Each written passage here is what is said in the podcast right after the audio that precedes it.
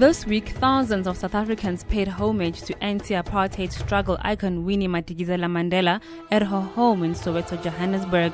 The much-loved stalwart passed away on Monday at Milpark Hospital after battling a long illness at the age of 81. She was surrounded by a close family during her last moment. Tributes continue to pour in from all over the world.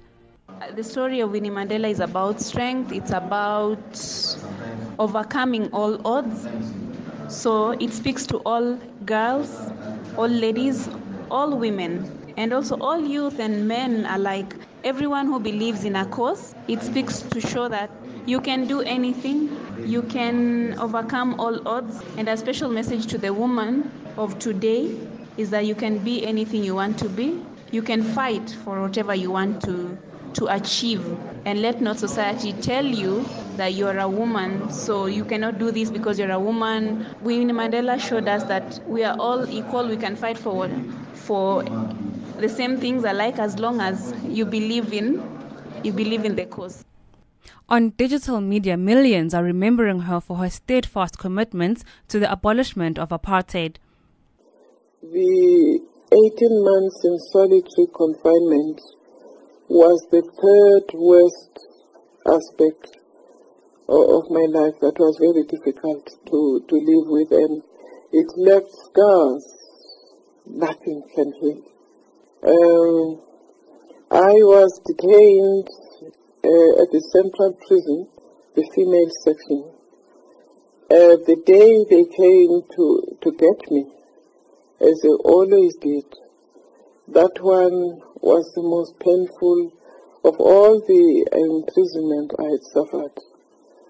Uh, the children were tugging on my skirt, crying, Mommy, don't go. Mommy, don't go. Um, and the police were so ruthless. There must have been about uh, uh, 30 to 40 police who came to arrest me. This was, as, this was at 3 a.m. in the morning. And uh, the usual thing was you heard bangs all over the doors. They were kicking the doors. They kicked in the windows. And that noise alone still lives with me to this day. And the, the degree of anger with which uh, one was arrested was beyond belief. Various memorial services have been planned across the country leading up to the funeral on Saturday, the 14th of April. Meanwhile, government has confirmed that a number of high profile international dignitaries will attend the funeral at Orlando Stadium next Saturday. Mama Winnie Madikizela Mandela will be laid to rest in Fourways, Johannesburg.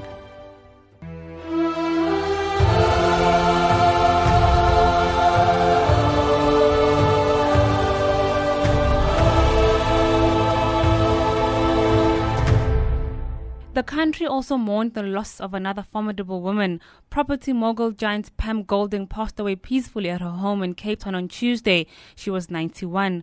Golding started her company in 1976 in South Africa and it has since grown into an international business. The case of former President Jacob Zuma will be heard on the 8th of June in the High Court in Durban. This after both prosecution and the defense teams requested more time in order to allow Zuma's legal team to bring a new review application against the NPA's decision to reinstate the charges against him. This is how Judge Themba Sishi delivered his decision. For the reasons advanced by counsel for the state, in agreement with the defense. This matter is adjourned to the 8th of June 2018, and the two accused before court, having been summoned to appear before this court, are released on bail. Sorry, are released on warning, rather. Thank you. The former president briefly addressed hundreds of his supporters after appearing in court in Durban. He says the charges against him are a continuation of what he calls a political conspiracy against him. Today is also the last edition of my Friday Trends Watch slot on PM Live. Thank you for choosing us and staying tuned to SFM PM Live.